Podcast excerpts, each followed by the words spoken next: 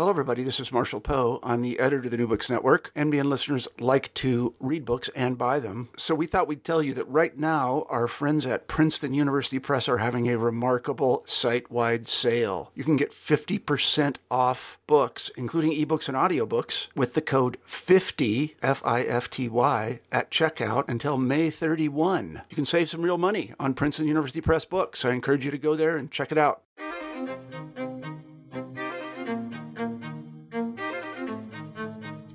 Hello, everyone. This is Ryan Tripp. I'm here for the New Books Network on the History and Native American Studies channels. Today, our guest is Jacob F. Lee, Assistant Professor of History at Penn State University. He just published his book earlier this year, Masters of the Middle Waters Indian Nations and Colonial Ambitions Along the Mississippi. Welcome. Hey, Ryan. Thanks for having me.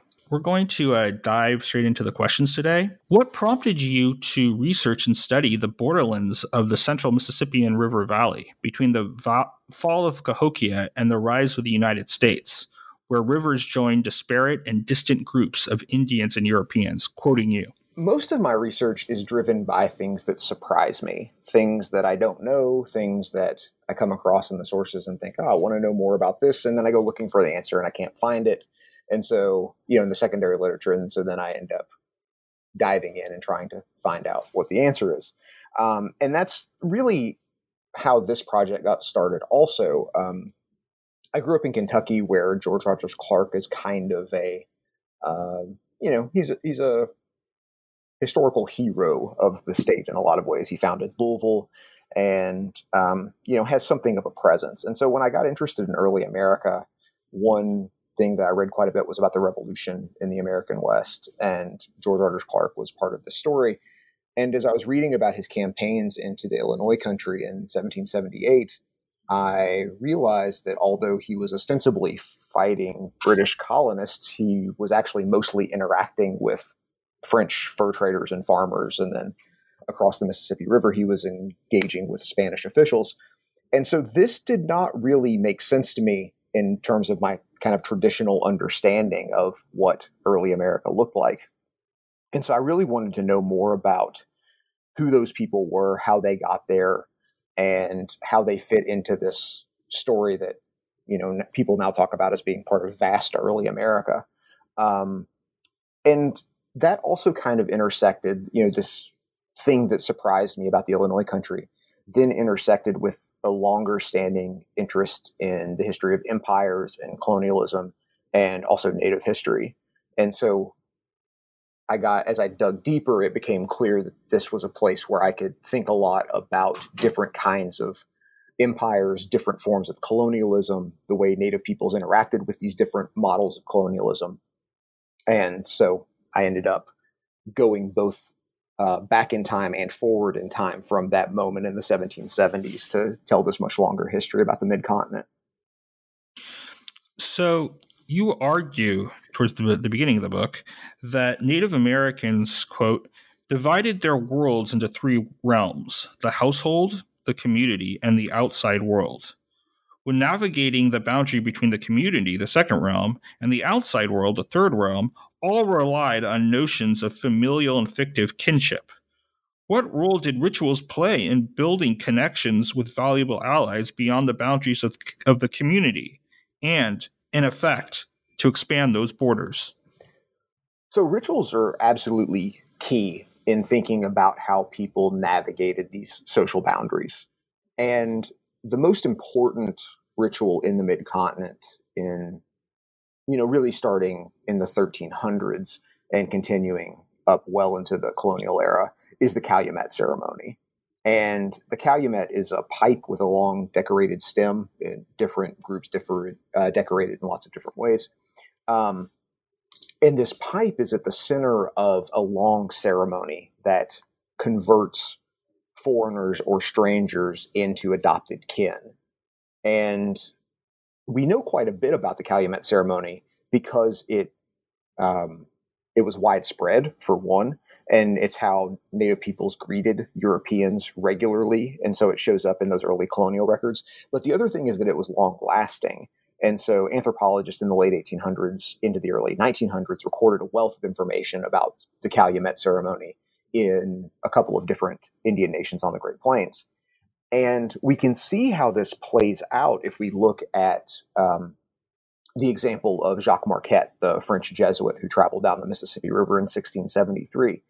Uh, he arrives at the French, I'm sorry, he arrives at the Illinois village of Peoria um, in that summer and is greeted by men carrying calumets and that they and they then invite him to participate in this ceremony and so he sits there and watches as illinois men dance and they mime battle and they spoke about their exploits in warfare and then they exchange gifts and so marquette doesn't he describes this in his account but he doesn't really seem to understand the full importance of it you know he talks about how it's part of building alliances and those things, but he doesn't really understand that it's also about adoption and it, it's creating kinship ties. But that's exactly what is happening. And so by creating those kinship ties, the Calumet ceremony creates fictive, uh, fictive ties between uh, a community and a stranger and brings that stranger across the boundary between the community and the outside world. And so I think that ceremonies like the Calumet are a key part of how um, people navigate those boundaries between their community and the outside world and how they build relations across those boundaries. And I, I also want to note, though, that I don't think it's just Native Americans who do this. Um, something else that I um, that I see as being akin to this kind of ritual is baptism. Um, and so I think that when Jesuits and other missionaries are baptizing um, Native Americans, one thing that they're doing is creating fictive kinship ties between themselves and Native Americans. You know, it, the language of that is also about creating, um, you know, about turning people into the children of God, right? And so there's this there's this notion of fictive kinship created by Catholicism and other forms of Christianity. And so I think that whether we're talking about the Calumet or whether we're talking about baptism, these rituals do play a key part in creating fictive kin ties. Please briefly trace Mississippian expansion, fractures, conflicts, trade, and migrations, as well as the, the rise of the um, Oneotas during the 1400s and 1500s. You've already discussed, discussed the uh, significance of the Calumet ceremony, but if you can elaborate that, uh, that on that a bit as well, that would be great. Sure. Um, so the the Mississippian Oneota story, as, as you suggest, you know, it's a really complicated one. It takes place over the course of several centuries, but I'll, I'll sketch it. I'll sketch it in kind of its broad outlines. Um, and so we'll start with Mississippians. They're um, those societies develop in the mid continent, starting around 1050 AD with the emergence of Cahokia, uh, which is the largest of these Mississippian chiefdoms and the largest city north of Mexico. Um, until the mid 1700s. And Cahokia is one part of a much larger Mississippian world that stretched across the American South into the Mississippi Valley, west into present day Oklahoma, and then north up to uh, places as far up as Wisconsin. And there are a few things that kind of define Mississippian society. One is that they're chiefdoms, meaning that they're hierarchical and they're ruled by hereditary chief. They built large platform mounds, um, and we can see those across their uh, territory.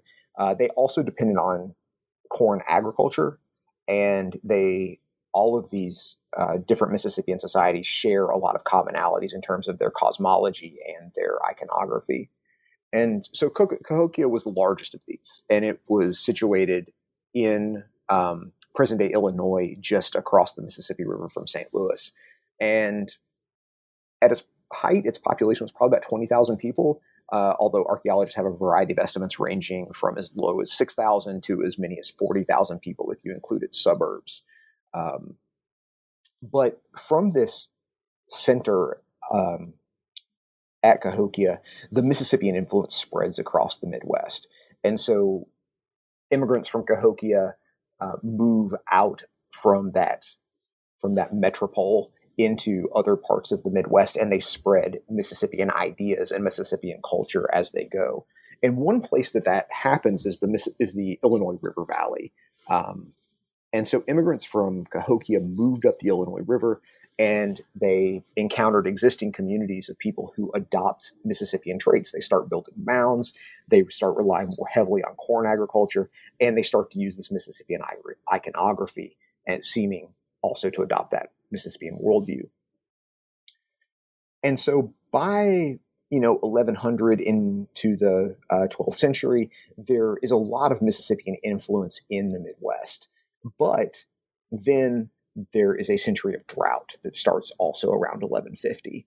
And this has a devastating effect on Mississippian societies. And so uh, crops fail, the people of Cahokia start going hungry, and the elites of Cahokia, including the chief, seem to lose a lot of influence during that time. And so they build a wooden palisade around the center of the city, indicating, you know, social unrest. And over the next two centuries, the city's population declines, and eventually it is nearly deserted by about 1350. But this this period of you know climate change and drought and that sort of thing um, leads to violence and conflict through a lot of the Mississippian uh, communities of the Midwest, and this also creates an opportunity for peoples from farther north, the Oneota peoples, who move from the upper Great Lakes into the Midwest as Mississippian influence wanes. And Oneotas are less hierarchical, tend to be less hierarchical than Mississippians, and they also don't build the big mounds that had been key to the ceremonial centers at places like Cahokia. Um, but they do uh, move into territory where Mississippians had been present. Sometimes they form alliances with them, sometimes they drive them out of the region. And by the mid 1300s, Oneota peoples had really pretty quickly spread from places as far away as present day Michigan to what is currently Kansas, and then, you know, a pretty wide geographic distance uh, through the upper Midwest, um, south into, um, you know, southern Illinois. And one thing that happens during this is the development of rituals and ceremonies of how to interact with new people because warfare is part of the story, but a lot of what happens as Oneota people spread across the Midwest into the Great Plains is they start interacting with new people. They start interacting with uh, people who don't speak the same language, people who have different culture, people who have different political organizations. And the Calumet ceremony becomes the most important way of building relationships across those boundaries. And the Calumet ceremony originates during the last half of the 1200s on the Great Plains among Caddoan peoples. And that happens right as Oneota peoples move onto the plains. And so it seems like those two things are linked. And then it enters into Oneota trade networks and the trade networks that they have with other peoples. And so by the time that uh, uh, European colonists show up, you know, in the 1600s, mostly in the Midwest, um, around the 1600s, the native peoples have been using the Calumet for you know two, three, four hundred years by that point as a way of building those relationships. And so when they are trying to forge new relationships with Europeans, they pull out the Calumet. It's a well established way of building those ties, and so they fall back on that kind of um, on that practice. If you can, please also trace the movement of Illinois peoples from the Lake Erie region into the Mississippi Valley until the 1670s and 1680s, possibly addressing addressing their control of trade routes, cap- the captive slave trade, again, the Calumet ceremony, and the so called Illinois Alliance. So, one thing that I want to bring out in the book is kind of the the waves of attempts to take control over part or all of the um, of this region, uh, you know, this mid continent region of North America, and so you know that as we talked about you know, there's the Mississippian influence, there's the Oneota influence, and then in the early 1600s, Illinois peoples move into the region as well, and so they're they're another group that is competing for resources and power and influence and wealth, and it seems that Illinois peoples probably moved from somewhere south of Lake Erie around you know the turn of the 17th century. Um, archaeologists have have had a number of ideas about where Illinois people originated, but that seems to be the best guess at the moment. That somewhere south of Lake Erie, but that's largely based, as um, as I suspect many of your listeners will know, as, as like a lot of archaeologists, archaeologist uh, identification is on ceramics. Um, and but the other part of the story that's important is to um, think about um, the stories that Native Americans tell about their their origins and their histories. And so, a closely related group with the Illinois um, are the Miami Indians. And Miami's say, uh, in in the early 1800s, they told um, they they told this story that um, Kaskaskias, which is one group of Illinois, that they broke off with they broke off from the Miamis, and this is probably something also that happens around 1600, and then um, the Illinois moved west after this split. But regardless of exactly how that story played out, by the early 1600s, um, Illinois peoples do move into the Mississippi Valley. They begin to interact with Oneota people, sometimes peacefully, sometimes not. And over the course of, uh, you know, about 30 or 40 years, they establish this extensive trade network that expands or that stretches from the western Great Lakes south into the Arkansas River Valley. And um, and so I think that uh, what happens with the Illinois is in some ways similar to what happens with the Oneota peoples, which is that it's kind of a combination of alliance building and warfare. And I think it depends on, uh, in a lot of ways, on what the goal is. And so Illinois peoples want to really, um, they really focus on controlling um, parts of the river systems of the Midwest that give them control over trade and travel. And so there are a lot of conf- river confluences where they set up towns. There are also river crossings uh, where they uh, establish uh, towns. And this gives them an ability to control movement across the region. And so that's part of the story. And so there is evidence of violence as Illinois peoples drive other uh, groups, mostly Oneota groups, out of those places. But then they start to build alliances. And so they build alliances with a group of um, Oneotas in present day Missouri, the Missouri Indians. They build uh, relationships with Ottawa Indians in the western Great Lakes. They build relationships with Quapaws on the Arkansas River and Osages also in present day Missouri. And then they become a middle uh, a middleman in this expansive trade network that is mostly transporting European goods from the Western Great Lakes that they get from Miami's and Ottawas and others onto the Great Plains. And then from the Great Plains, they take captives and bison robes and other goods uh, to the north and to the east. And so they're really moving back and forth across this territory that they control um, throughout the central Mississippi River Valley. And so by the time uh, that French colonists show up in the 1670s, the Illinois network and the Illinois Alliance is really the dominant power in that region. During the 1670s and 1680s, how did the consolidated Illinois country stave off the Iroquois? And what roles did Coeur de Bois, excuse me, Coureur de Bois, legal or otherwise, uh, play in becoming trusted allies of Illinois peoples?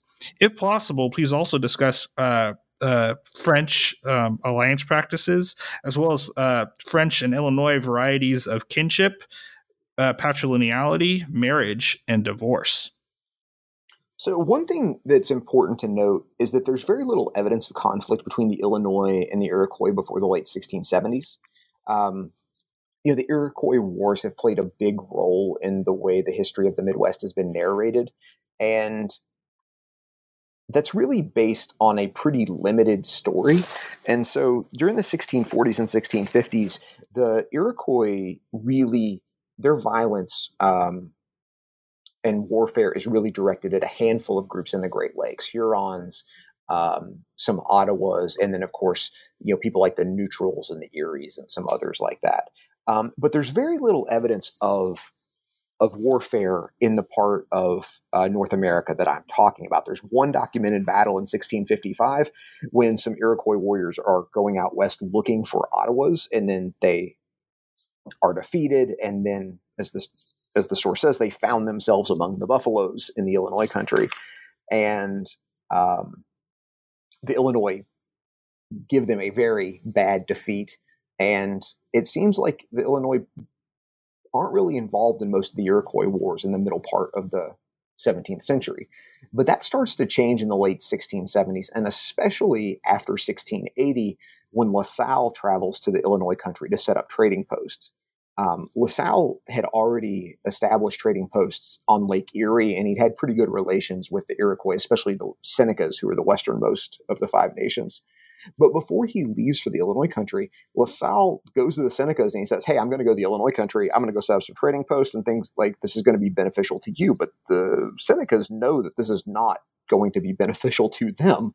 Um, and so um, in 1680, the Iroquois really start launching substantial raids into the Illinois country. There were there was one a couple years before that, but then once La Salle decides that he's going to move west and start really trading with the Illinois, that's when the Iroquois and particularly the Senecas get invested in waging war against the Illinois. And um, in 1680, there's a really devastating attack on uh, a group of Illinois people, where the uh, the French accounts of that uh, attack say that, that the Iroquois killed or captured a total of about 700 women and children. Um, there's some evidence that indicates those were actually that most of them were actually captives, um, and um, you know that that's an indication, I think, also of the trade that the Illinois are carrying on. But either way, you know, this is a really substantial defeat for the Illinois. Um, but then what the Illinois do is they say, well, we have all of these allies. Um, and we are going to call on them to wage war against the Iroquois. And so they get Miami's involved. They get um, Ottawa's involved. And so during the 1680s and 1690s, Illinois warriors in concert with their allies and in concert with the French wage devastating campaigns against Iroquois. And there are reports in the French archives of you know these um, campaigns taking place over the course of several years. And in 1694, French official says that over the previous seven years, that the Illinois had killed or captured about 450 Iroquois men and women and that leads eventually to the 1701 Great Peace of Montreal, uh, which led to at least kind of a, a, begrudging peace between nations throughout the Great Lakes and the, the Iroquois.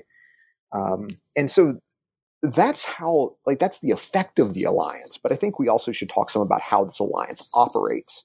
Um, because one of the keys to the alliance between French colonists and Illinois people is marriage. And um, often that's based on the fur trade, uh, or it grows out of the fur trade, I should say. And so French traders who came to the Illinois country with La Salle marry Illinois women. And this was something that both uh, Illinois women, or at least their families, because these marriages are arranged usually, um, but the women or their families saw these as beneficial because it gave them access to goods, it gave them access to resources, and the trader saw as beneficial because it gave them access to beaver pelts and other furs. And marriage is really an essential part of alliance building, um, even more so than fictive kinship ties. Um, I really think that marriage is a, is an essential part of this, and it's it's in large part because those are uh, relationships that really create, um, you know, long lasting personal relationships, and also they create obligations for everybody involved. And so, as these French traders are intermarrying with the Illinois nation, they are creating obligations between themselves and the nation as well, and vice versa. And those marriage practices, I think, were facilitated by the fact that the French and the Illinois had pretty similar ideas of how courtship and marriage should work. Um, both used arranged marriages, both understood these marriages as alliances between two families but there are also some some substantial differences. And this was these differences were less less important for the fur traders as they than they were for the Jesuits who were also operating in the, the Illinois country around this time.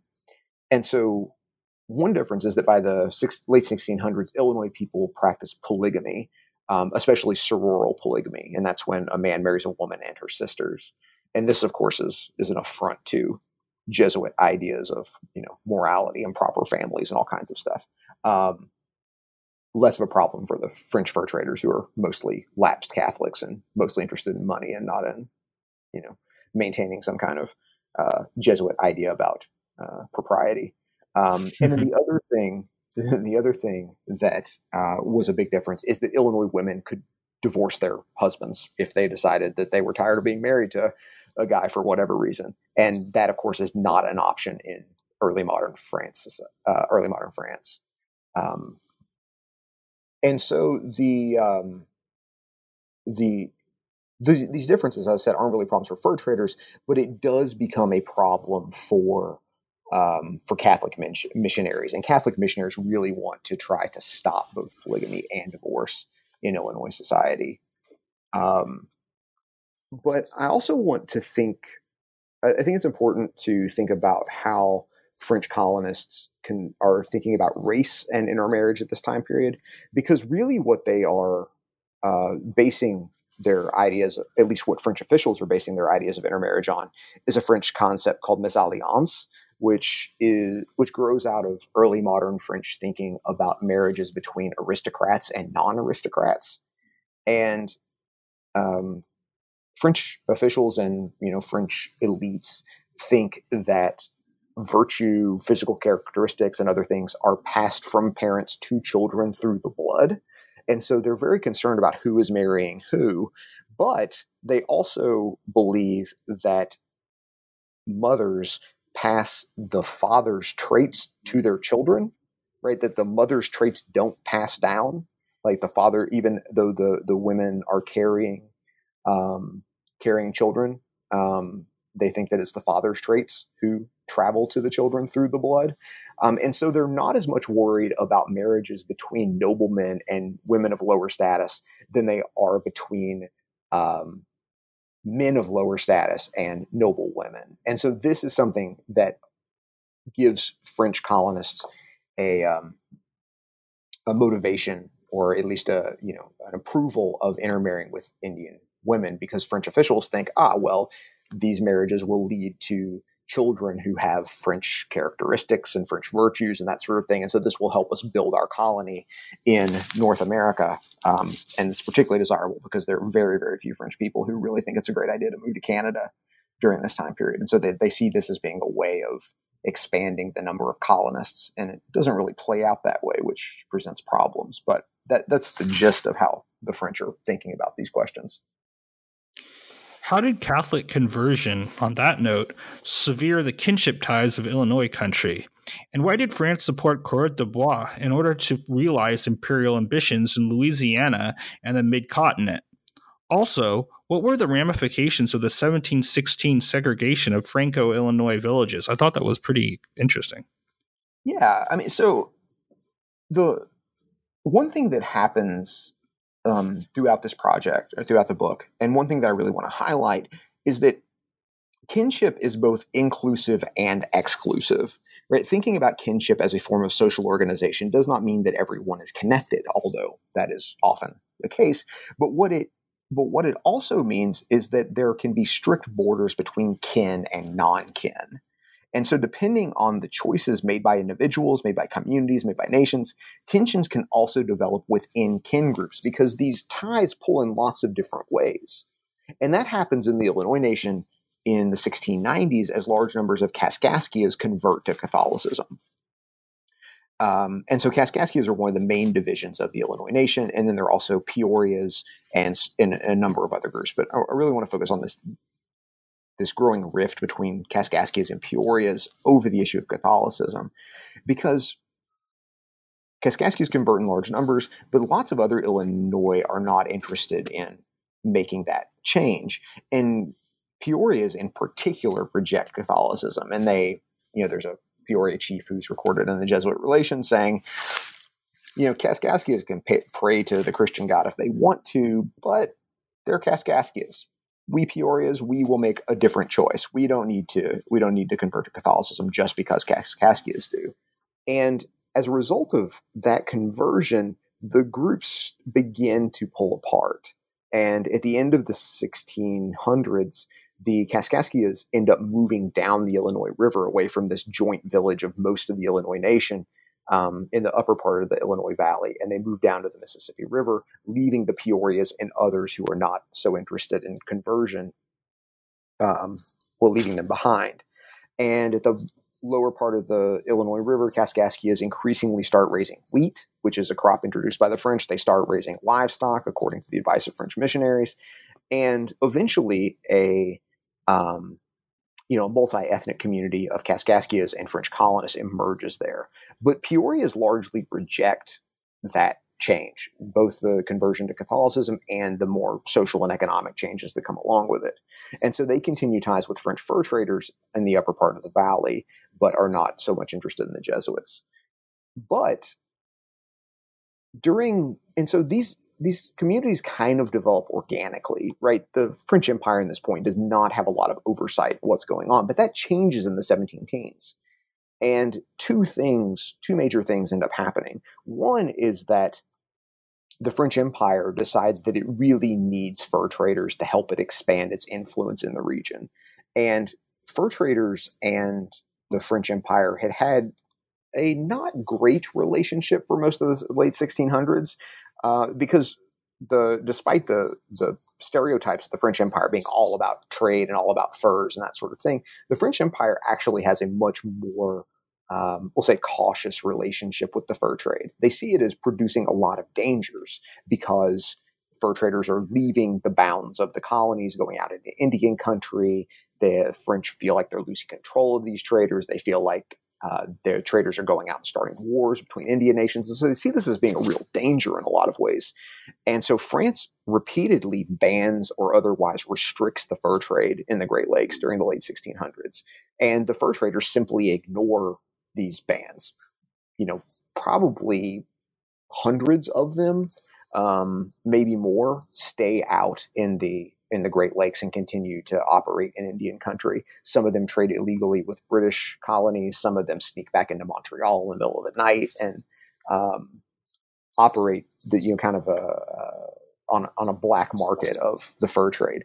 But then in 1715, the French Empire decides, okay, we need to really be get serious about uh, exerting control over the Midwest, over the Great Lakes, and so we're going to uh, basically pardon all of these illegal fur traders and try to bring them into the empire. And so they get integrated because they're knowledgeable, because they have connections, because they know the the landscape, they know good places to farm, good places to hunt and trap, and that sort of thing.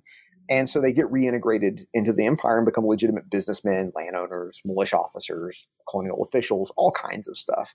And that's really a product of necessity on the part of the French Empire that they say, okay, well, we have these people who know something and we will allow them to, um, you know, come back into the empire. They'll get back in our good graces and they'll help us build a colony. But the other thing that happens at the same time is that the French Empire is growing increasingly. Um, the French Empire grows increasingly cautious also about intermarriage between French men and Indian women because they decide that this concept of mésalliance it doesn't really have the effect that um, it doesn't have the effect that they want it to, right? Because the idea is that French men marry Indian women and then they produce uh, children who will be assets to the French Empire. But that doesn't work. And so the French Empire increasingly, and French officials increasingly think that what is actually happening is that French men are marrying Illinois women uh, or other Indian women and are getting sucked out of the French Empire into Indian country and that the French Empire is losing control. And so one thing that they do is they ban intermarriage and they issue statements repeatedly about this indicating that maybe the ban's not so effective, but they do repeatedly issue the ban. And the other thing that they do is once French soldiers and French officials move into the Illinois country at the end of the 17 teens is that they segregate the multi-ethnic community that had emerged at Kaskaskia. And they and after that they really exist as two separate communities. There's a French Kaskaskia and then there's a, an Illinois Kaskaskia that are separated by a few miles. And this story is usually told as a French initiative, right? That the French come in, they're not happy about this community, they're not happy about intermarriage, and so they segregate the two the two populations. But I think the Kaskaskias are also probably willing participants in this because the French Empire does not have a lot of power. They don't have a lot of you know they don't have a lot of manpower in the in the mid continent, and so the idea that the French could show up with you know two dozen soldiers and say, okay, you you know a couple thousand Kaskaskias have to move, that doesn't seem very plausible to me. Um, but I think that what has happened is that Kaskaskias have grown increasingly tired of living next to a growing number of French farmers because in the middle part of the next decade, in the mid 1720s, there's an Illinois chief named Chicago who travels to France as part of a contingent of mid-continent Indians, and he meets with Louis XV and he says, "Hey, look, we've given the French land at Kaskaskia. That's fine." But French colonists keep coming in our territories and setting up farms, he says, in the midst of our villages. And he wants the king to enforce a strong border between French territory and Illinois territory. And so I think that part of what's going on in the 17 teens when these two communities split is not only French have the French adopting these more kind of strict ideas about race and intermarriage, but also Kaskaskia is thinking that maybe um, maybe living really close to the French is not a great idea. And and this has an effect also on the alliance though between the between France and the Illinois nation because there are still lots of connections between individual Illinois men and Illinois women and Frenchmen, but they don't occur on the formal level of diplomatic alliance, right? As marriage operates in, in alliances, it's usually you know the the leader of one group marrying the daughter of another group or marrying the sister of a leader of another group. And that does not happen between the french empire and indian nations in the midwest. And that lack of relationships increasingly becomes a liability for the french empire as the 18th century progresses. Why did french patriarchal mediation and native american patrilineality confuse fictive kinship ties with the alliance especially during French military expansion into the 18th century Illinois country. In addition, how did the Chickasaw Wars and Seven Years' War reveal the limits of kinship networks for French imperial aims? So, you know, I talked about a lot of the similarities between French and Illinois ideas about courtship, but French and Illinois have very different ideas in many ways about kinship and the obligations, uh, particularly the obligations of kin.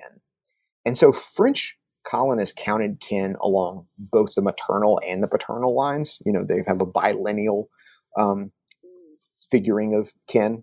You know, much like um, much like Euro Americans do. You know, that they're related both to their mother's family and their father's family, but also they emphasize the paternal line. Right? You know, take your father's name, that sort of thing. And French society was also patriarchal. Men were seen as being the unimpeachable authority in the household, and really they could command their relatives to do things. Illinois people, on the other hand, are patrilineal. They only count kinship along the paternal line, which is something that causes confusion for French colonists. They're not really sure how Illinois people understand who is related to who. And there's some there's some funny sources about this, um, where the French are you know expressing their confusion about the you know the relationships between these people that they don't understand how they're connected. Um, but it's important also to note the difference between the authority that a patriarch has in French society and the power of uh, leaders in Illinois society, which are in many ways um, dominated by men, and you know women do often serve a uh, you know a, a, lesser role in Illinois society during the 1600s. Um, but men don't have the power to just tell people what to do and have them follow those orders. Um, and men have a lot of authority, but they have to build respect. They have to rebuild. They have to build influence, and that happens through skill, right? You display your abilities as a warrior, as a hunter, that sort of thing. And also you build your influence through generosity. This is why those fur trade connections are so important because men are able to acquire and families are able to acquire goods um, through through their relatives uh, who are married into those uh, trade networks and can then use that to build influence in their communities. Um, and so French officials thought that the fictive kinship of alliance gave them ability to boss native peoples around. And they thought, oh, well, we're allied. I'm going to tell you, hey, Illinois people, you have to go fight the Iroquois. And they're like, well, yeah.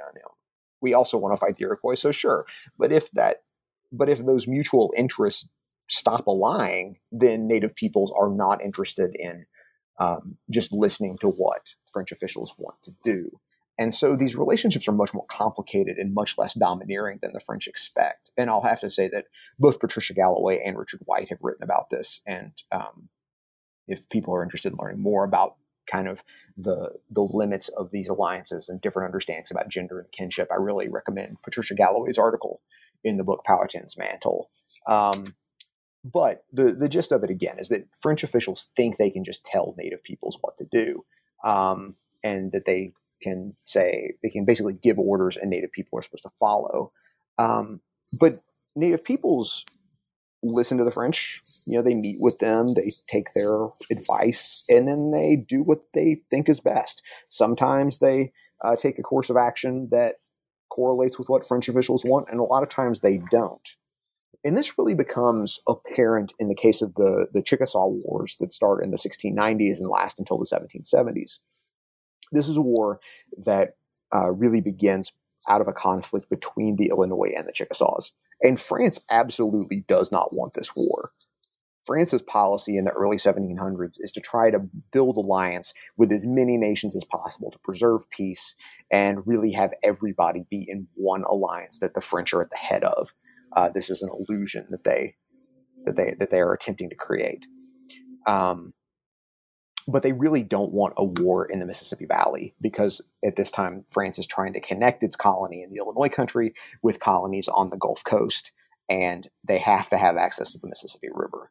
And the Illinois control the confluence of the Ohio and Mississippi, making them really important. But the Chickasaws also control an important stretch south of the confluence, and so uh, bad relations with either of those groups threatens to cut off French contact from lower Louisiana on the Gulf Coast to upper Louisiana in the Midwest and um, they try to make peace, but neither um, neither the Illinois or, Chick- or Chickasaws at this time are really very interested in making peace with the other, and particularly, um, it seems like the Illinois um, are waging war against the Chickasaws, um, in spite of what uh, it's their French allies are asking them to do. And France eventually gets sucked into this conflict, and it has devastating effects for the French Empire. Um, because the the battles that the French get involved in go really, really badly. They're catastrophic defeats for the French, um, and their Indian allies see that and think, "Hey, maybe France isn't a great military ally after all."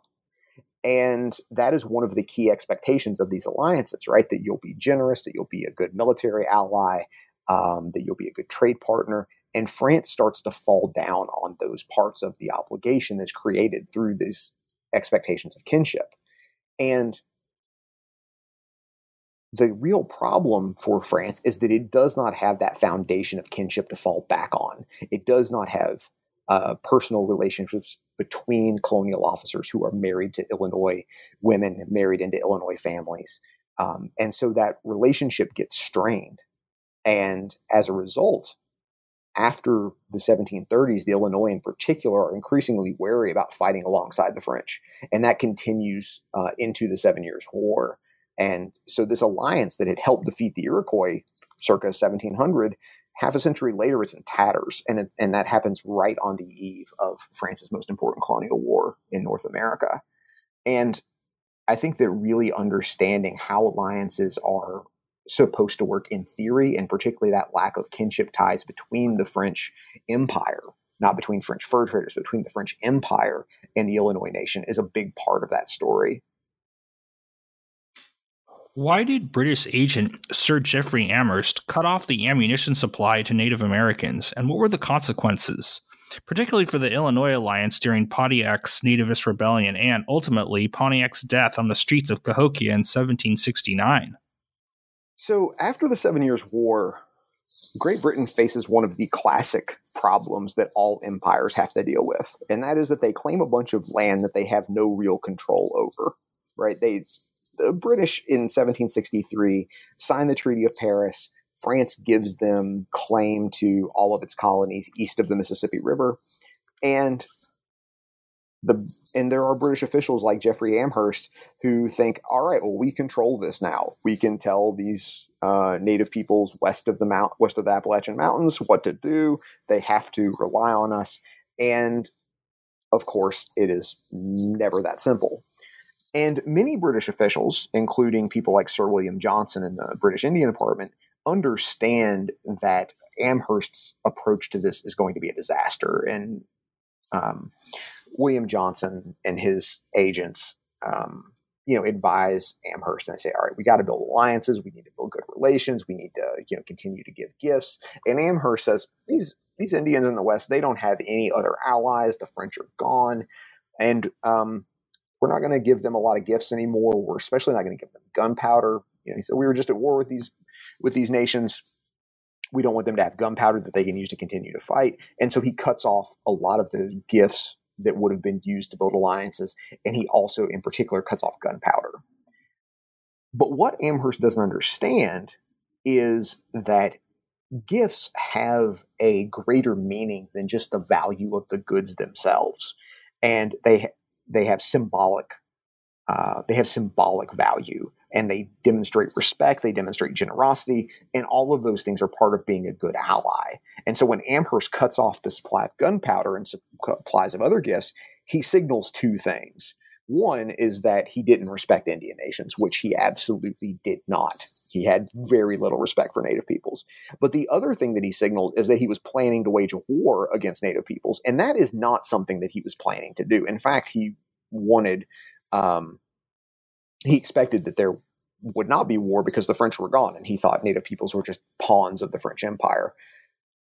But what he does, or what happens when he cuts off that supply of gunpowder and those other gifts, is he gives native peoples um, reason to join up with this burgeoning alliance um, led by an Ottawa, well, led by a bunch of native leaders, um, partially by an Ottawa chief named Pontiac, who decided that they had to band together um, as, you know, um, all as Indians uh, to defend themselves from British invasion, British invasion, and this is a new idea that uh, comes out of the 1730s and 1740s in uh, Delaware and Shawnee communities in present day Pennsylvania. This idea about a pan Indian identity, you know, the idea that Ottawas and Miamis and Shawnees and Delawares and Illinois and others need to put down their identities as members of those nations and think about themselves as Indians, and they'll all attack or they're all allied together against um,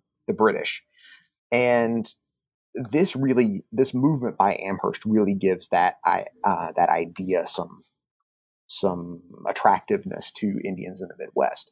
And so Pontiac, in particular, uses his ties to nations throughout the Midwest. Ottawa, he's in Ottawa, but he also has connections with Miami, Shawnees, Delawares, Illinois, and others. And he builds the really substantial alliance that connects uh, members of his nation's alliances, members of the alliances of the Illinois, into a vast network of um, groups that are uh, united against the British. And in early 1763, he and his allies nearly succeed in driving Britain out of the Trans-Appalachian West. They, they captured nine forts, they threatened half a dozen others, and there are only three British forts west of the Appalachian Mountains that survived the first few months of Pontiac's War. But one of the things that I, I think it's really important to think about is, again, the way that these kinship ties pull in lots of different directions. Because the alliance that Pontiac builds, just like the alliances that it is based on, right? It's based on uh, Ottawa's alliances with Shawnees and Delawares and others, and it's based on Ottawa's alliances with the Illinois, and then it's based on Illinois alliances with Osages and Quapaws and other nations in the in the Mississippi Valley. Is that those alliances are all both inclusive and exclusive. And so there are people who are on the outside of that alliance, even though it promises a pan Indian unity. Um, there are lots of Indian nations that are not interested in joining with their longtime enemies in this alliance.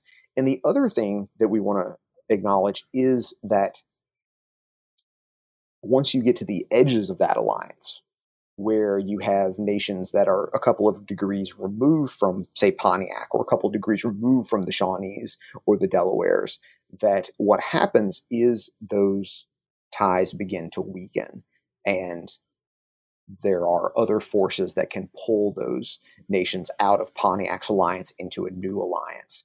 And so, what William Johnson and um, John Stuart and other British British Indian agents do is they use their own kinship ties with nations in Eastern North America, and they begin to work to slowly pull apart um, Pontiac's alliance until um, they make peace with most of the nations in the mid continent. And eventually, Great Britain is able to enter the Illinois country in late 1765. But you mentioned Pontiac's death, and that's an interesting epilogue to this story um, because it emerges out of a conflict that Pontiac has with a Peoria chief named Black Dog.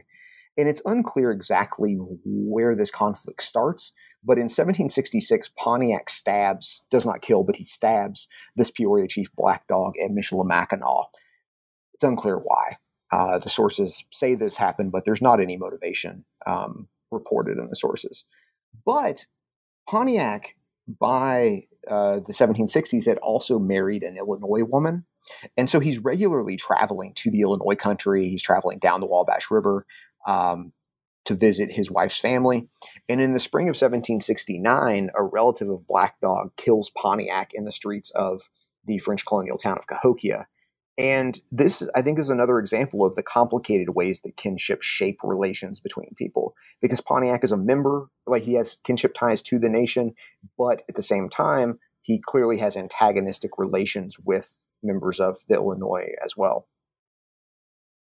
How did the British garrison at Fort de Chartres and British presence in the Illinois country reshape the political geography of the mid continent? In addition, can you explain how local conditions and imperial policies undermined the trade and land speculation efforts of George Morgan and his Illinois company? So, there are a couple of ways to answer this. Um, first, the arrival of the British uh, into the Illinois country altered how, um, well, it brought a new understanding of how people used the rivers of the mid continent. Um, because up to that point, the Mississippi, um, of course, Mississippi is always important, um, and that continues into the British period. But before the British arrive in the Midwest, the, the Ohio River is kind of an afterthought. People don't really think, you know, the Indians and French colonists in the mid continent don't really think about the Ohio as being particularly important because the Ohio doesn't go anywhere they want to go. It will take you to British Pennsylvania or it'll take you to Iroquois. And there are very few French colonists or native peoples from the Midwest who want to go to those two places in the early part of the 1700s. Hmm. and so the most important rivers in the Midwest, other than the Mississippi, are the Illinois River and the Wabash River because those go places that the people living there need and want to go. Particularly, they go to um, the native communities in the Great Lakes, and eventually they will connect you to Quebec and Montreal.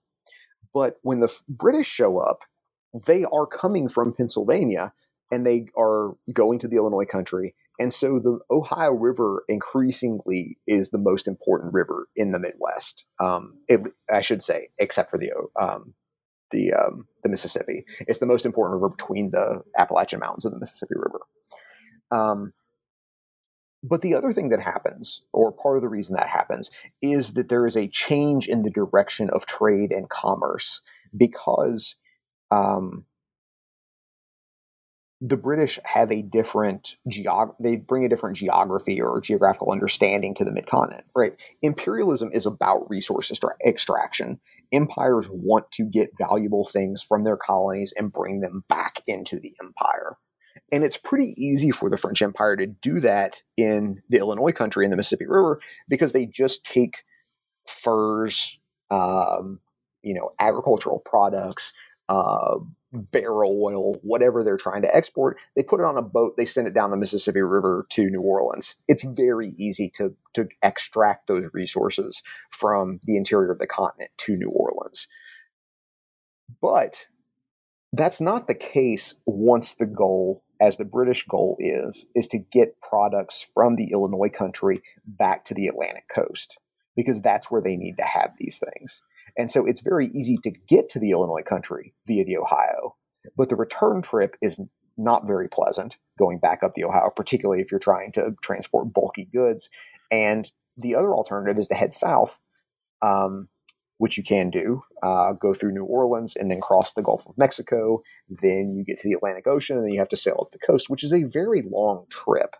And so it's not really very easy for British colonists west of the Appalachian Mountains to get their goods to market. And this becomes a really key obstacle for George Morgan, who um, was a prominent British trader in the Illinois country uh, in the years immediately following the Seven Years' War. He is a representative of a trading firm from Philadelphia, and he goes to the Illinois country because he thinks that he and his partners can get rich in the fur trade.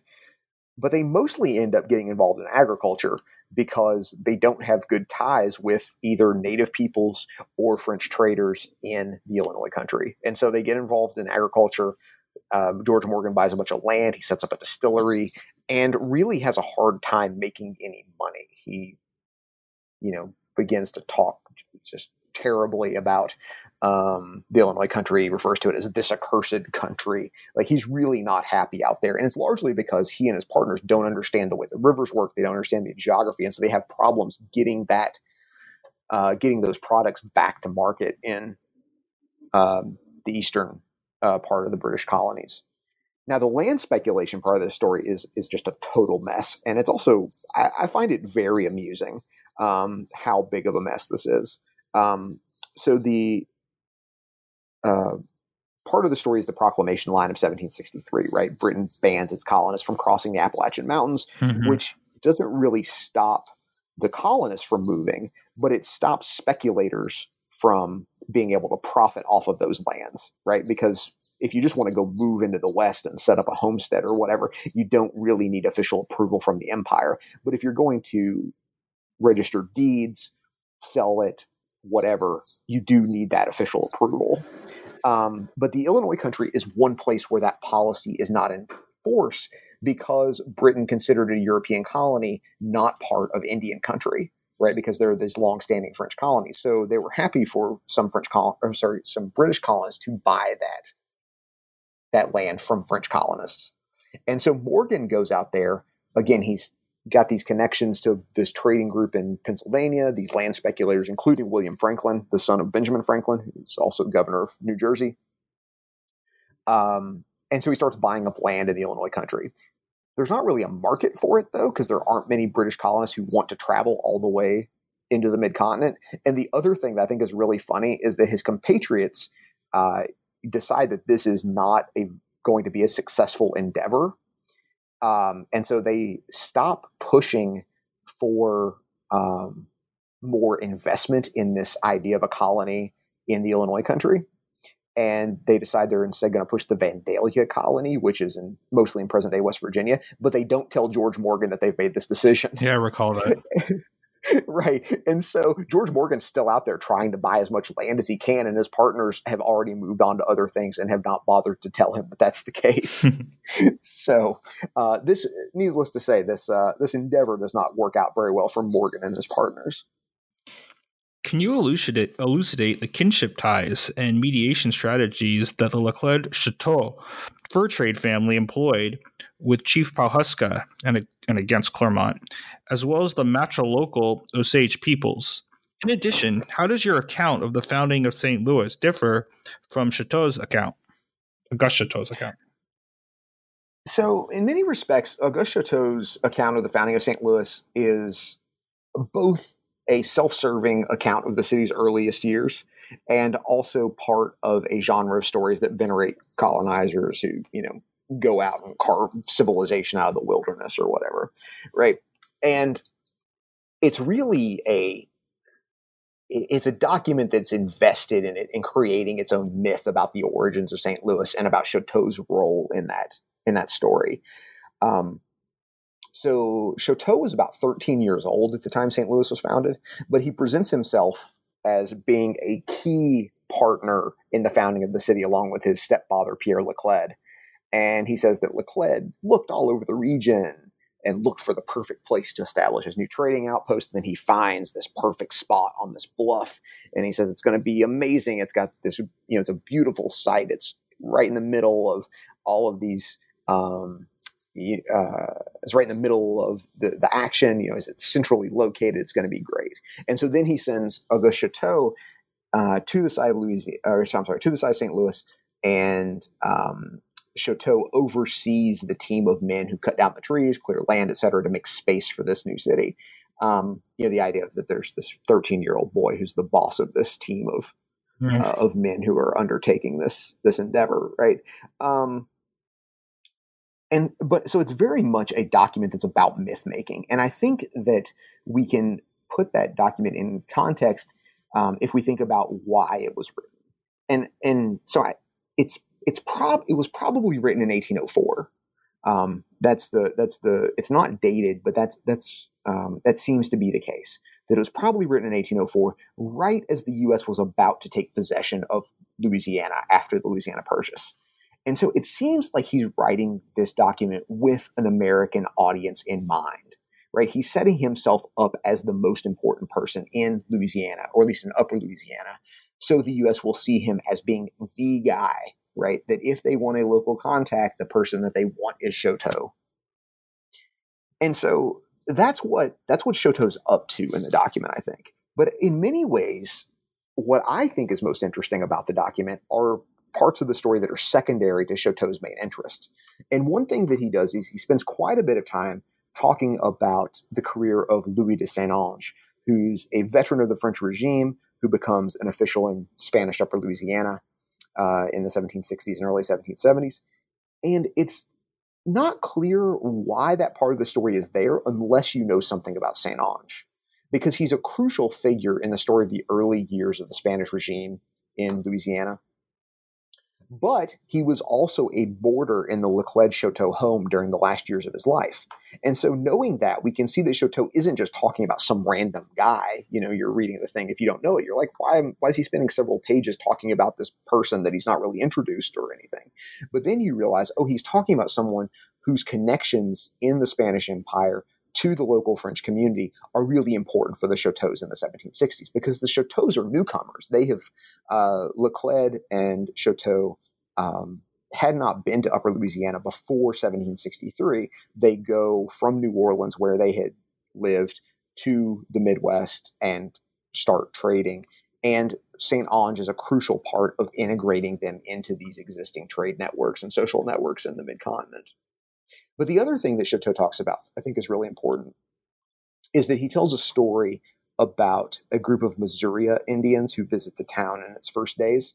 And he talks about how they wanted to move in next to St. Louis. And he says, oh, you know, Laclede, though, is a really smart negotiator. And so he convinces the Missourians that St. Louis should be uh, a town that's open for anyone to come and trade.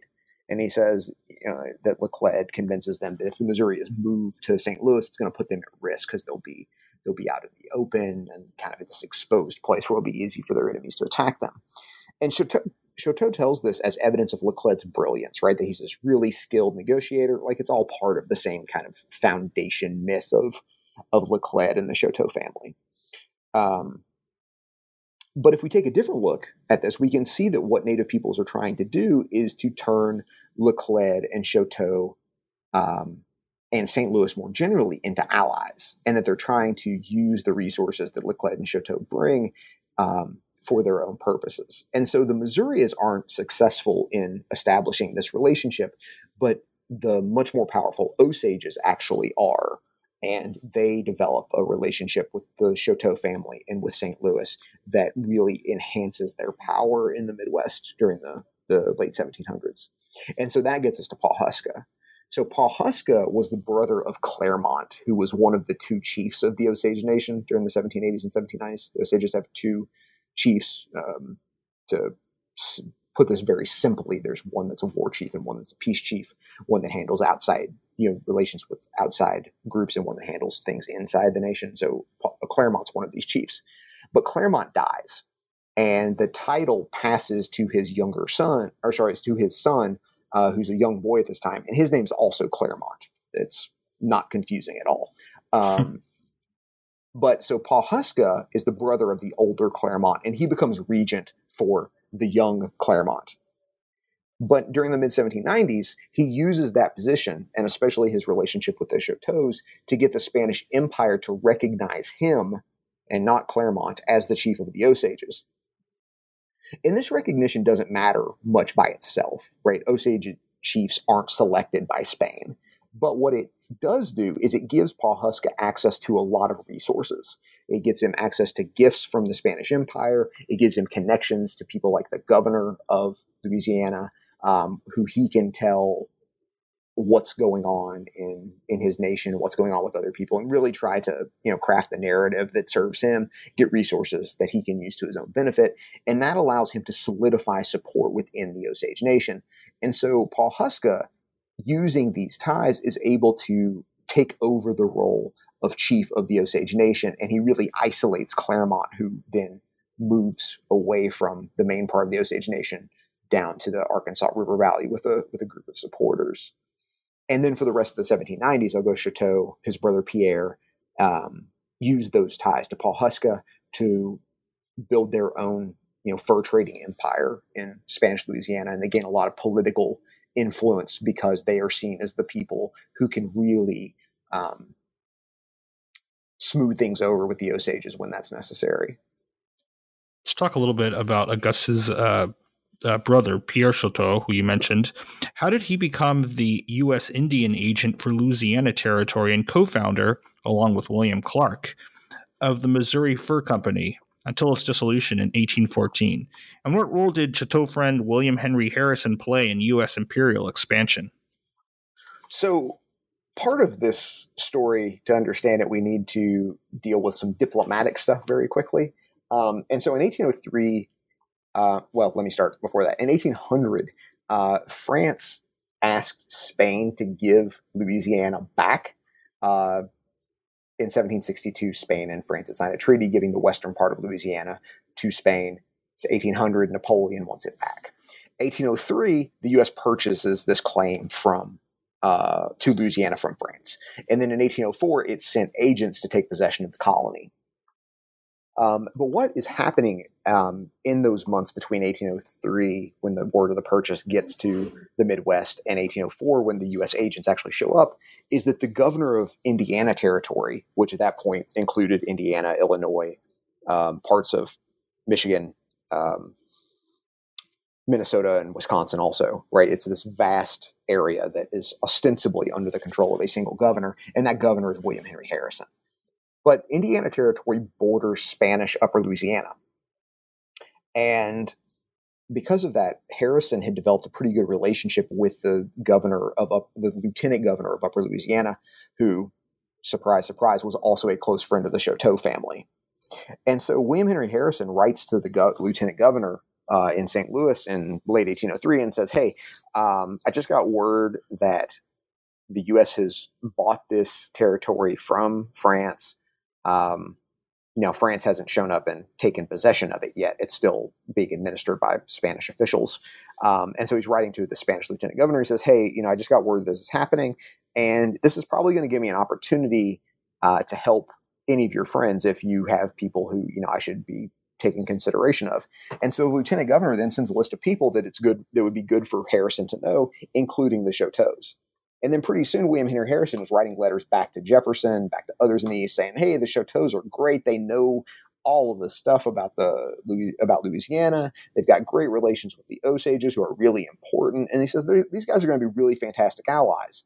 And so, even before the U.S. shows up, there is word about the Chouteaus getting into kind of the minds of these, you know, uh, imperial officials about, oh, well, the Chouteaus are the people we need to build alliances with. And so later that year, um, when the U.S. appoints an Indian agent for uh, Upper Louisiana, the person that they choose is Pierre Chouteau. Um, that position is later limited to only being uh, connected to the Osages, but it's still a really important position. And this friendship with William Henry Harrison, I think, is crucial to understanding the role of the Chouteau brothers in the U.S. empire in the first part of the 1800s more generally. Because William Henry Harrison is connected to most of the important Americans in the West at that point. He's connect he's friends with William Clark, he's friends with Meriwether Lewis, he's friends with James Wilkinson, who becomes the first governor of uh, Louisiana Territory, and he makes all of these intro- introductions for the Chouteau brothers, and this leads to the to the uh, thing you suggested about the creation of the Missouri Fur Company um, at the later part of the first decade of the 1800s, and so this is really a merger of American and French or Francophone um, commercial interests in the Midwest. And so it includes members of the Chouteau family, it includes William Clark, it includes Meriwether Lewis's brother, and a bunch of others, um, both Americans and Francophone people in this one company, the Missouri Fur Company. And this is not only a merger of these different groups of people, but it's also a merger of government business and private enterprise. It, in a lot of ways, it continues the kind of relationships that the Chouteaus had built with the Spanish Empire in the 1780s and 1790s, right? That they're doing work for the Spanish Empire, but they're also making a lot of money for themselves. And that is the same kind of idea of the Missouri Fur Company. Um, and the idea is that everybody who gets involved with this company is going to get rich um, while also doing some work for the United States. But this endeavor ends up being really frustrating for most people involved. They don't really have great um, uh, experiences trying to trade farther up the Missouri River. The Chouteau's experience really is mostly limited to the Osage Nation, uh, which is in present day Missouri and down into Arkansas um, and eastern, uh, what's now eastern Oklahoma. And so they're not, they don't really have great ties farther up the Missouri River. And that's really where they're trying to, trying to make a fortune with the Missouri Fur Company. And so this ends up being a really frustrating endeavor, and it eventually dissolves during the War of 1812. But I think what we can see with the um, Missouri Fur Company is the way that these public and personal interests get combined, and also the importance of personal relationships in facilitating both private endeavors and the functions of the empire. What were the aims and results of Secretary of War Henry Knox's civilization policy, especially after William Clark's and Pierre Chouteau's 1808 Fire Prairie Treaty? Further, how did the Chouteau brothers profit from the transition to a removal ideology? And why did the brothers, and how did the brothers, shield friends and kin by negotiating the establishment of an 1825, what was described um, by a primary source in your book as half breed reservation? So Henry Knox is the first Secretary of War of the United States under uh, George Washington, and he hashes out the ideas that become the basics of civilization policy during the late 1780s.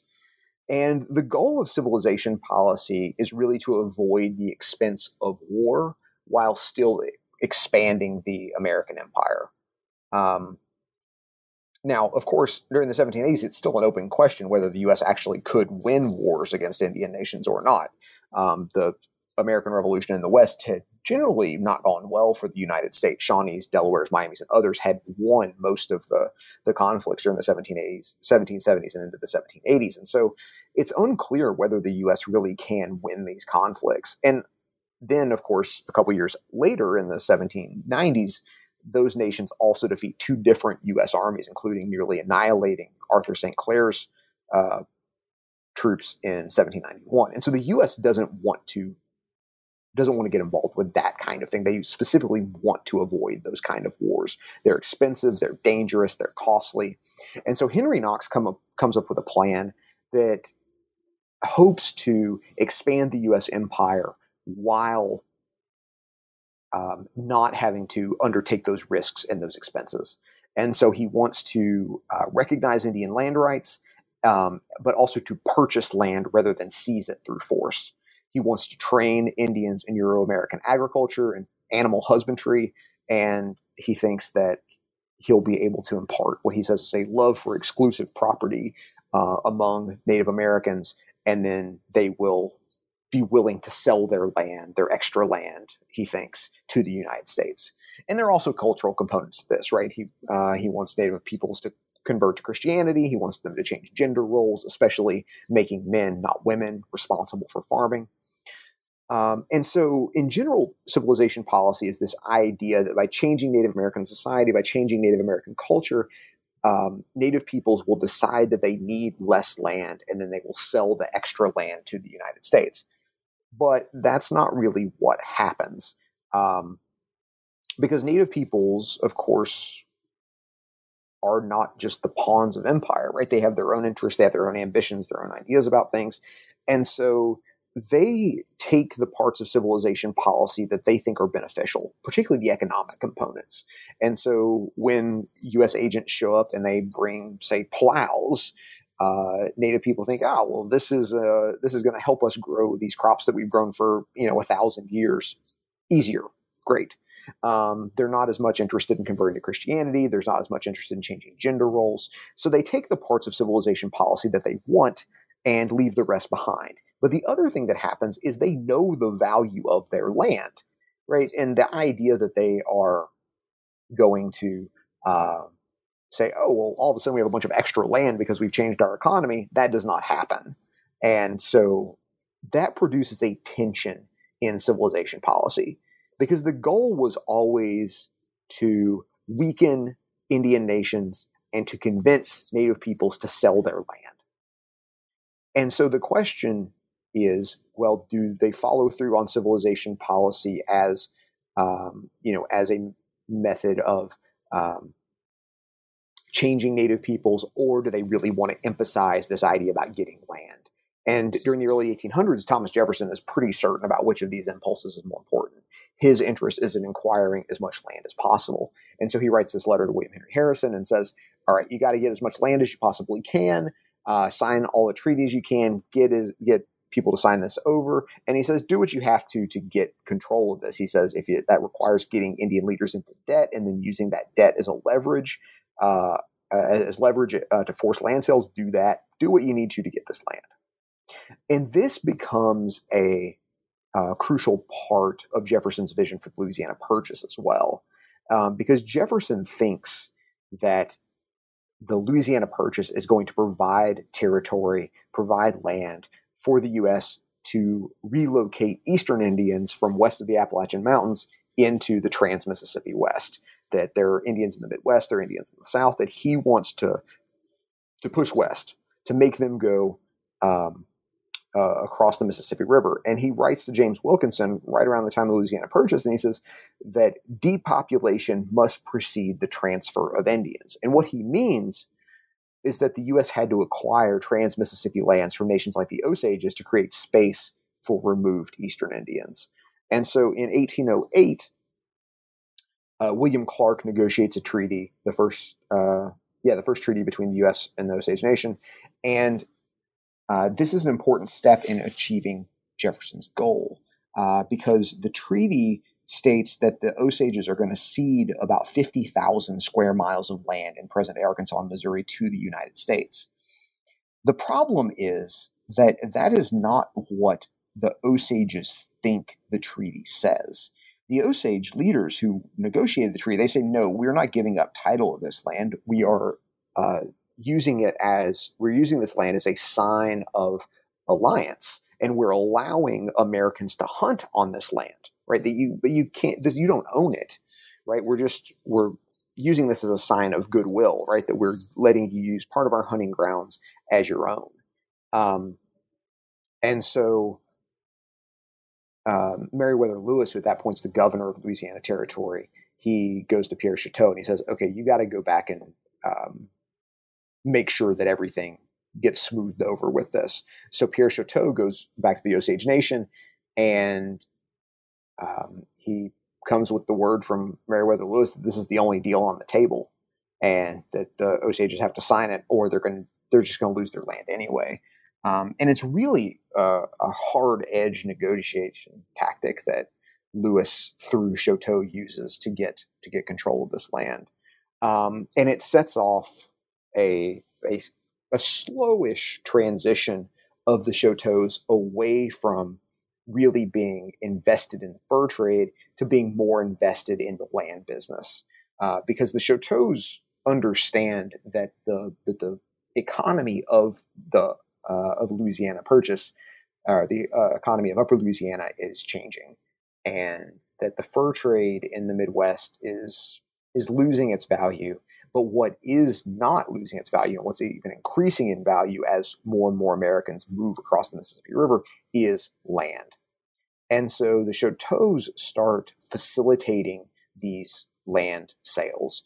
Uh, Pierre Chouteau is often a negotiator in relation and translator in negotiations with the Osage Nation.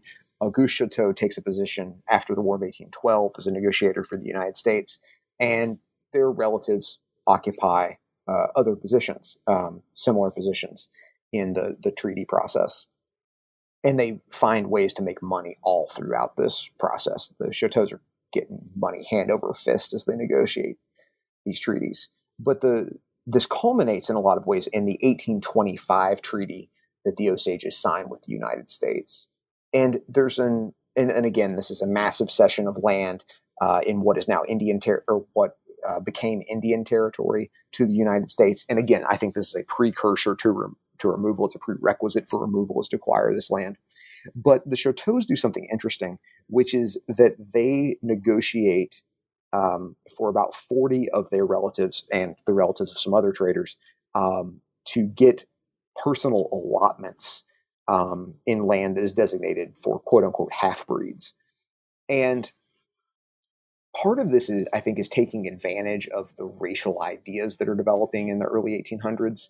Um, and the U.S. thinks, oh well, you know these these mixed race people, they can eventually integrate into U.S. society. Um, and so we're going to set them aside from the rest of the Osage Nation.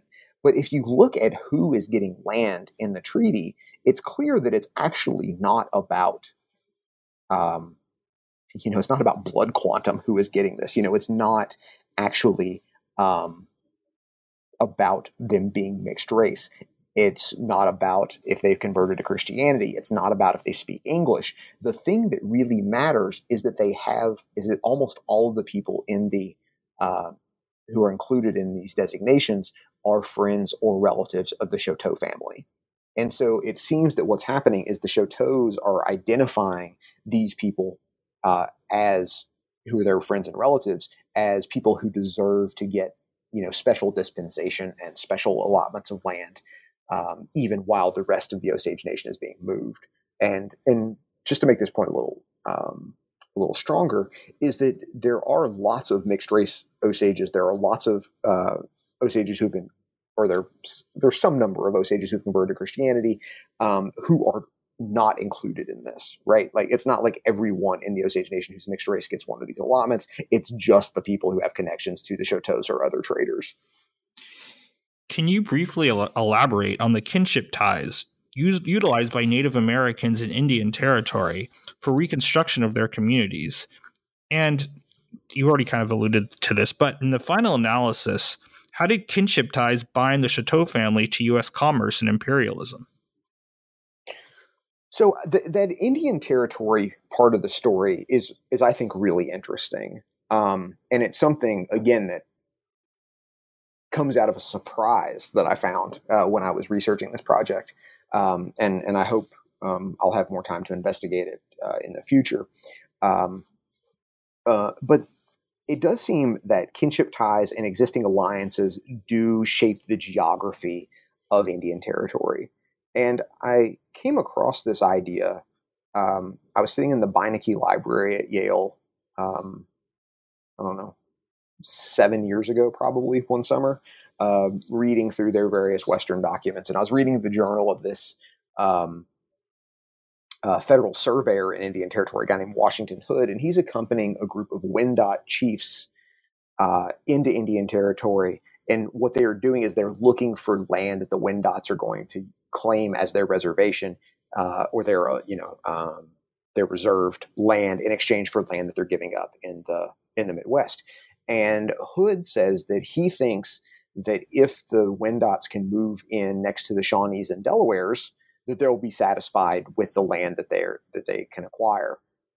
But the Shawnees and Delawares are also the Wendats' longtime neighbors in present day Ohio, um, and so it it seemed from that uh, from that bit of evidence that Native peoples are specifically thinking like, okay, who do I want to live next to? And the people they want to live next to are their longtime allies. And there are also uh, a couple of maps of Indian territory that show the boundaries of all the nations and where they were located.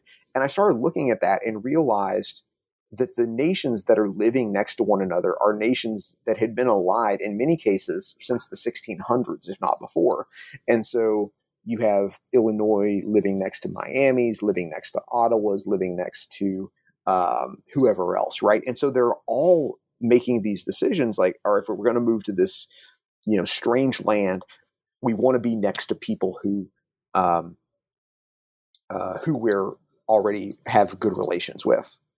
And the other thing that happens is that in the case of the Illinois and the Miamis, these are people who split uh, into two separate nations, you know, about six, 1600 or so.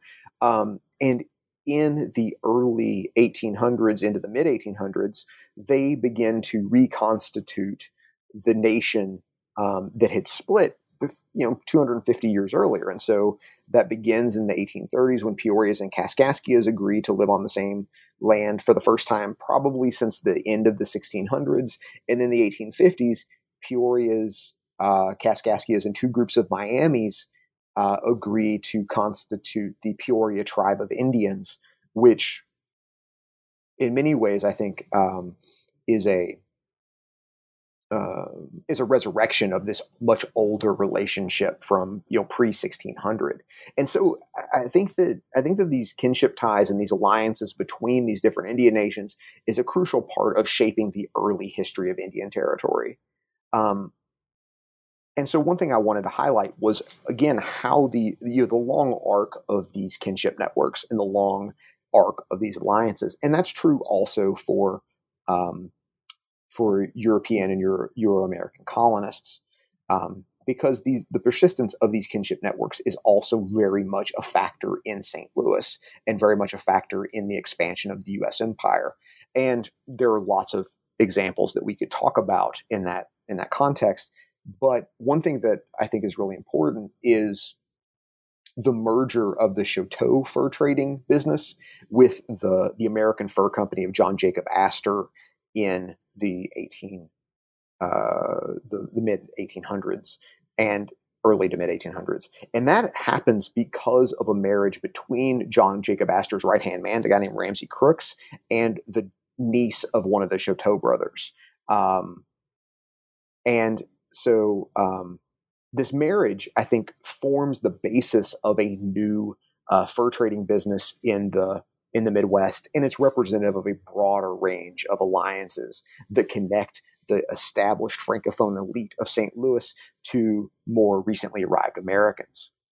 But these stories about the Chouteau family and its connections to American, you know, merchants and fur barons and that kind of thing, and also the story of Indian territory gives I think those two things together illustrate one of the central themes of the book, which is that the US empire takes its form because of these much older histories.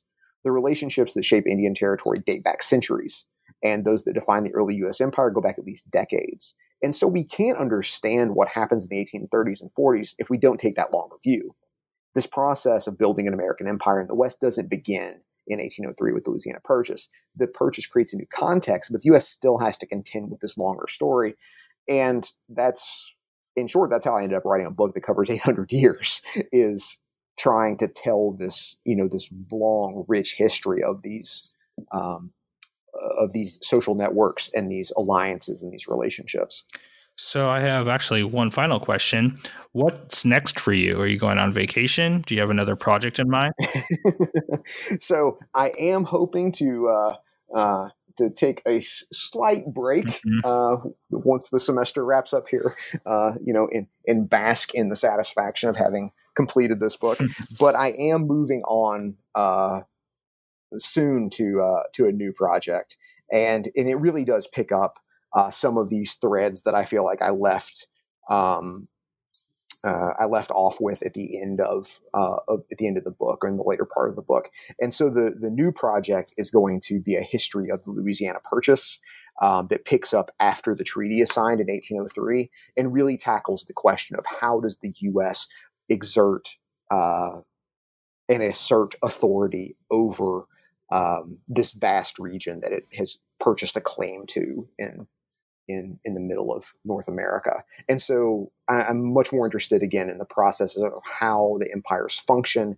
How does the empire uh, relate to um, uh, to native peoples, to francophone colonists, to all of these groups that are already living in the region, and how does that shape the the history of the Louisiana Purchase, and how does it affect the ability of the U.S. to establish authority in the Trans Mississippi West. Interesting. Well, we look forward to that and hope you remember the New Books Network for that one as well. Yeah, definitely. All right, everyone. This is Ryan Tripp. The book is, by the way, Masters of the Middle Waters Indian Nations and Colonial Ambitions Along the Mississippi by uh, Jacob Lee. He's assistant professor of history at Penn State University. Out earlier this year by published by Harvard University Press. So, again, this is Ryan Tripp on behalf of Jacob, the New Books Network. This has been a joint production of the History Channel and Native American Studies Channel. Please tune in next time.